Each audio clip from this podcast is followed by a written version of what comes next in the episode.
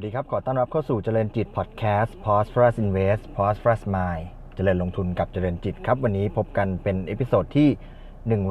158 ครับ วันนี้มาแปลกเวลานิดนึงนะครับ ปกติแล้วผมจะมาอัดพอดแคสต์เนี่ย แล้วก็ให้ทุกท่านได้ฟังเนี่ยส่วนมากจะมาช่วงเช้า ไม่เคยก่อนเกินเที่ยงเลยนะ แต่ว่าวันนี้ก็ติดภารกิจเล็กน้อยนะครับ แล้วก็เป็นวันที่ตลาดหุ้น ในวันศุกร์ที่ 25 ตุลาคมนะครับ ก็อยู่ในสถานการณ์ที่หนักหน่วงพอสมควรนะครับ วันนี้ตลาดปิดลบไป 27.69 จุดนะครับ ปิดที่ 1,593.28 จุดนะครับลดลดลงไปหลุดระดับ 1,600 จุดไปเรียบร้อยแล้วนะครับ หุ้นในตลาดเนี่ยปรับลดลงกันค่อนข้างมากนะครับ หุ้นตัวนำตลาดนี่ปรับลงกันหมดเลยนะครับ ไม่ว่าจะเป็นกลุ่มพลังงาน กลุ่มกลุ่มธนาคารนะครับ หรือแม้กระทั่งกลุ่มโรงไฟฟ้า utility นะครับ ซึ่งที่ผ่านมาเนี่ยมีการปรับตัวขึ้นดีสวนตลาดมาตลอดตอนวันนี้แม้กระทั่งวันนี้ก็ยังมีการปรับตัวลดลงนะครับ หุ้นห้าอันดับแรกเนี่ยมี GPSC อยู่ในกลุ่มโรงไฟฟ้าก็ปรับลดลง3บาท50 ปิดที่ 89.5 แล้วก็ ตัวกัฟเองก็ปรับลดลง 4 บาทนะครับอยู่ที่ 172.5 ที่เหลือก็มี CPO นะครับมี KBank มีปูนซีเมนต์ไทยนะครับตลาดก็ยังอยู่ในช่วงของความกังวล ในเรื่องของเศรษฐกิจถดถอยนะครับ งบไตรมาส 3 ที่น่าจะออกมาไม่ดีนะครับ แล้วก็เรื่องของค่าเงินบาทแข็งซึ่งซึ่งนอกเหนือจากจะส่งผลกระทบกับเรื่องการส่งออกของบ้านเราแล้วเนี่ย ซึ่งส่งผลต่อสู่ภาวะเศรษฐกิจนะครับ จริง ๆ ก็ยังมีความกังวลในเรื่องของเมื่อเงินบาทแข็งมากๆเนี่ยก็จะมีความกังวลในเรื่องของมาตรการที่ทางธนาคารแห่งประเทศไทยอาจจะออกมา เกี่ยวกับเรื่องฟันฟลอหรือเปล่าก็ก็ทำให้เกิดความกังวลผสมผสานกันนะครับ บรรยากาศตลาดบ้านเราช่วงนี้ไม่ดีปิดลบไป 27 จุด ก็เป็นวันหนึ่งที่ค่อนข้างจะหนักสำหรับนักลงทุนบ้านเรานะครับ ก็ หลุดพันหกนะครับ แล้วก็ยังไม่ได้เห็นทิศทางที่จะดีดกลับแน่นอนนะครับ ก็ยังยังคงต้องใช้เวลาที่ตลาดจะลงสู่แนวรับ แล้วก็ที่จะตั้งหลักกันขึ้นมาใหม่นะครับ ในส่วนของเราใน episode วันนี้นะครับ ก็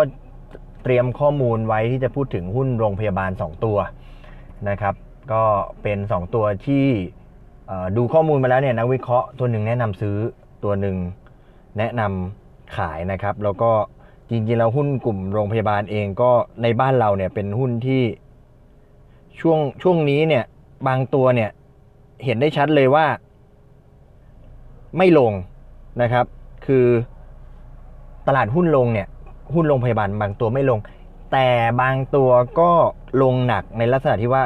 คือลงเยอะไปเลยนะครับ วันนี้ 2 ตัวที่จะมาพูดถึงก็คือหุ้นตัว BDMs นะครับ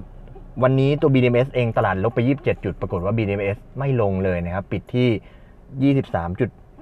23.80 บาทนะครับ ไม่เปลี่ยนแปลงเลยจากเมื่อวานนี้ ในขณะที่อีกตัวหนึ่งที่จะพูดถึงวันนี้นะครับ ก็คือตัว BH บำรุงราชนะครับ วันนี้ปรับลดลงไป 8 บาท 50 สตางค์นะครับ ปิดไปที่ 112 บาท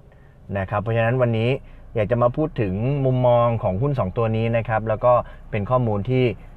นักลงทุนจะไปใช้สำหรับการลงทุน ได้นะครับ วันนี้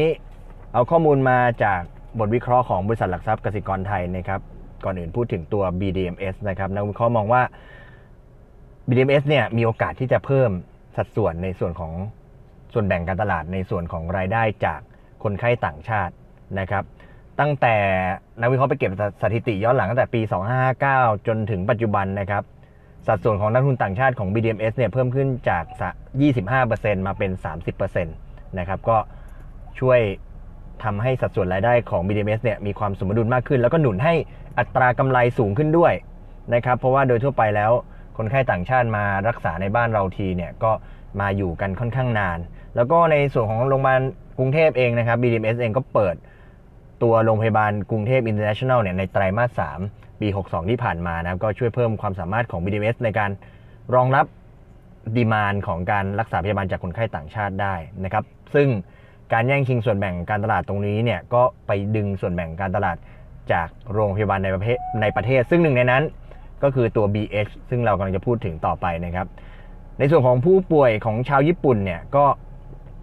สร้างรายได้เนี่ยเป็นอันดับหนึ่งของคนไข้ต่างชาติทั้งหมดของ BDMS การเปิดโรงพยาบาลกรุงเทพ International เนี่ยก็ช่วยสำหรับการให้บริการ ผู้ป่วยชาวญี่ปุ่นได้มากขึ้นด้วยนะครับในส่วนของในอีกส่วนหนึ่งนะครับตัว BDMS เป็นตัวหนึ่งที่ลงทุนอย่างต่อเนื่องนะครับนักวิเคราะห์มองว่าตอนนี้เนี่ยในช่วงสิ้นปี 62เนี่ยจะเป็นช่วงปลายวัฏจักรของการลงทุนของเงินลงทุนของ BDMS นะครับในช่วงสิ้นปี 62เนี่ยโรงพยาบาล BDMS จะมีโรงพยาบาลทั้งหมด 40 48 แห่งนะครับแล้วก็จะเปิดโรงพยาบาลที่ 49 จะเป็นโรงพยาบาลแห่งสุดท้ายใน วัฏจักรการลงทุนในรอบปัจจุบันในปี 2564 นะครับ โดยที่ 2 โรงพยาบาลใหม่ที่เปิดในปี 2562 นี้ก็ได้แก่ โรงพยาบาลเชียงราย และก็โรงพยาบาลกรุงเทพอินเตอร์เนชั่นแนลนะครับ ซึ่งนักวิเคราะห์ก็มองว่าบริษัทจะรักษาการเติบโตของรายได้เนี่ยให้เติบโตได้เฉลี่ยต่อปีในช่วงปี 62-64 เนี่ยอยู่ที่ 6.7%นะครับ แม้ว่าจะถอยลงจาก 7.9%แต่ก็ยังถือว่า รักษาการเติบโตได้ ส่วนอัตรากำไรจะปรับลดลงเล็กน้อยนะครับจาก 34.3%ในปี 2561 มาเป็น 34.1%ในปี 2562 ส่วนและจะเพิ่มขึ้นในปี 2563 2564 ต่อไปนะครับส่วนกำไรในไตรมาส 3 เนี่ยนักวิเคราะห์ก็มองว่าจะเป็นกำไรไตรมาสสุดท้ายแล้วที่จะมีการปรับลดลง year on year year on year นะครับ แล้วก็หลังจากนั้นเนี่ยก็จะค่อยๆ ดีขึ้นเรื่อยๆ โดยคาดว่า BDMs เนี่ยจะรายงานกำไรที่ 2,800 ล้านบาท ในไตรมาส 3 เพิ่มขึ้น 49% year on year แต่ลดลง 4%ขออภัยครับ เพิ่มขึ้น 49% Q on Q แต่ว่าลดลง 4% year on year นะครับ แล้วก็การปรับลดในเชิง year on year เนี่ยเกิดมาจากการที่ส่วนแบ่งรายได้ ลดลงนะครับ เขาขายโรงพยาบาลรามไปในไตรมาสหนึ่ง นะครับในส่วนของราคาเป้าหมายนะครับนักวิเคราะห์มอง BDMs ราคาเป้าหมายอยู่ที่ 26 บาทนะครับ โดยที่ราคาล่าสุดอย่างที่ได้เรียนนะครับอยู่ที่ 23 บาท 80 สตางค์นะครับ ก็ยังมีอัพไซด์ราวๆ สัก 11%นะครับ ก็ยังมองว่าตัว BDMs เป็นตัวที่น่าสนใจในการลงทุนอยู่นะครับ อันนี้สำหรับมุมมองของนักวิเคราะห์นะครับสำหรับตัว BDMs เอ่อตัว BH นะครับ จะพูดถึงเป็นตัวต่อไปนะครับ ในวิเคราะห์ของหลักทรัพย์กสิกรไทยเขาบอกว่า เปลี่ยนคำแนะนำจากถือเป็นขายนะครับ แล้วก็ให้ราคาเป้าหมายอยู่ที่เพียง 102 บาทนะครับ102 บาท ซึ่งราคาล่าสุดเนี่ยลงมาอยู่ที่ 112 แล้วนะครับ สาเหตุที่นักวิเคราะห์ดูแล้ว BH ยังยากลำบากอยู่นะครับ ก็เพราะว่า BH เนี่ยในส่วนของ BH เองเนี่ยมีการ ในส่วนของ BH เองเนี่ยนักวิเคราะห์มองว่าจะไม่เพิ่มกิจกรรมเพื่อส่งเสริมยอดขายหรือว่าให้ส่วนลดค่าพยาบาลไปมากกว่าปัจจุบันคือ BH เนี่ยเป็นโรงพยาบาลที่มีการเพิ่มค่าใช้เพิ่มค่ารักษาอยู่ตลอดเวลานะครับแม้ว่าไตรมาส3ปี 6 ตั้งแต่ปีไตรมาส3ปี 61 ที่ผ่านมาเนี่ย BH เริ่มมีการทำกิจกรรมการตลาดมากขึ้นนะครับ เพราะว่ารายได้เนี่ยมันลดลงต่อเนื่อง 2 ไตรมาสแต่ว่าก็ไม่มากพอนะครับที่จะทำให้ ส่วนแบ่งรายได้เพิ่มขึ้น หรือว่าทำให้รายได้เนี่ยเติบโตเทียบกับกลุ่มโรงพยาบาลด้วยกันนะครับแล้วก็ยังพบการแข่งขันที่เพิ่มขึ้นอย่างที่ได้เรียนนะครับ BDMS เองก็มาเปิดโรงพยาบาลอินเตอร์แข่งอีกนะครับ ซึ่งเน้นคนไข้ต่างชาตินะครับ ก็ส่งผลให้ BH เองก็เจอปัญหาอุปสรรคในเรื่องของการที่จำนวนคนไข้ลดลงนะครับ ในขณะที่ ในวิเคาะมองว่า BH เองซึ่งมีเงินสดที่อยู่ในมือถึง 9,000 ถึง 10,000 ล้านบาทเนี่ยก็ยังไม่มีโครงการที่จะมาใช้เงินลงทุนนี้ไม่มีโครงการใหม่ๆ หรือว่ามีการจ่ายปันผลพิเศษนะครับ แล้วก็ไม่ได้มองว่า BH จะซื้อกิจการโรงพยาบาลอื่นๆ ด้วยก็ยังเป็นเหตุอีกปัจจัยหนึ่งที่ทำให้คนไข้ลดลงนะครับ และแม้ว่าราคาหุ้นจะปรับลงมามากก็ตามนะครับ แต่ว่าอัตราผลตอบแทนเงินปันผลเนี่ยของ BH ก็ยังอยู่แค่ระดับ 2%เท่านั้นนะครับแล้วเขายังมองอีกว่าในไตรมาส 3 ปี 62 เนี่ยกำไรสุทธิของ BH เองก็จะยังคงปรับลดลงต่อเนื่อง เพราะฉะนั้นไม่ว่าจะเป็นระยะสั้นก็ดี หรือว่ามุมมองธุรกิจในระยะยาวก็ดีเนี่ยนักวิเคราะห์ก็มองว่าตัว BH หรือโรงพยาบาลลงล่านเนี่ยอาจจะยังไม่ค่อยดีเท่าไหร่ก็ให้คำแนะนำเป็นขายนะครับ แล้วก็มีราคาเป้าหมายอยู่ที่ระดับ 102 บาทนะครับเพราะฉะนั้น 2 ตัวนี้ เป็น 2 ตัวในกลุ่มโรงพยาบาลนะครับ แล้วก็การเคลื่อนไหวแตกต่างกันนะครับ อย่างที่ได้เรียนไปตัว BDMs เอง วันนี้หุ้นลง 27 จุด แต่ว่าราคาไม่ลดลงเลยนะครับ แล้วก็ทิศทางไตรมาส 3 ก็มองว่าจะเป็นไตรมาสที่ drop ลงเป็นไตรมาสสุดท้าย แล้วก็ในขณะเดียวกันการเปิดโรงพยาบาลใหม่ที่เป็นโรงพยาบาลอินเตอร์นะครับ ก็มีโอกาสที่จะ ดึงส่วนแบ่งการตลาดเพิ่มขึ้นได้ในขณะเดียวกัน วัฏจักรของการลงทุนก็ใกล้จะสิ้นสุดลงแล้ว เพราะฉะนั้นเรื่องค่าใช้จ่ายอะไรมันก็จะลดลงไปตาม ในขณะที่ BH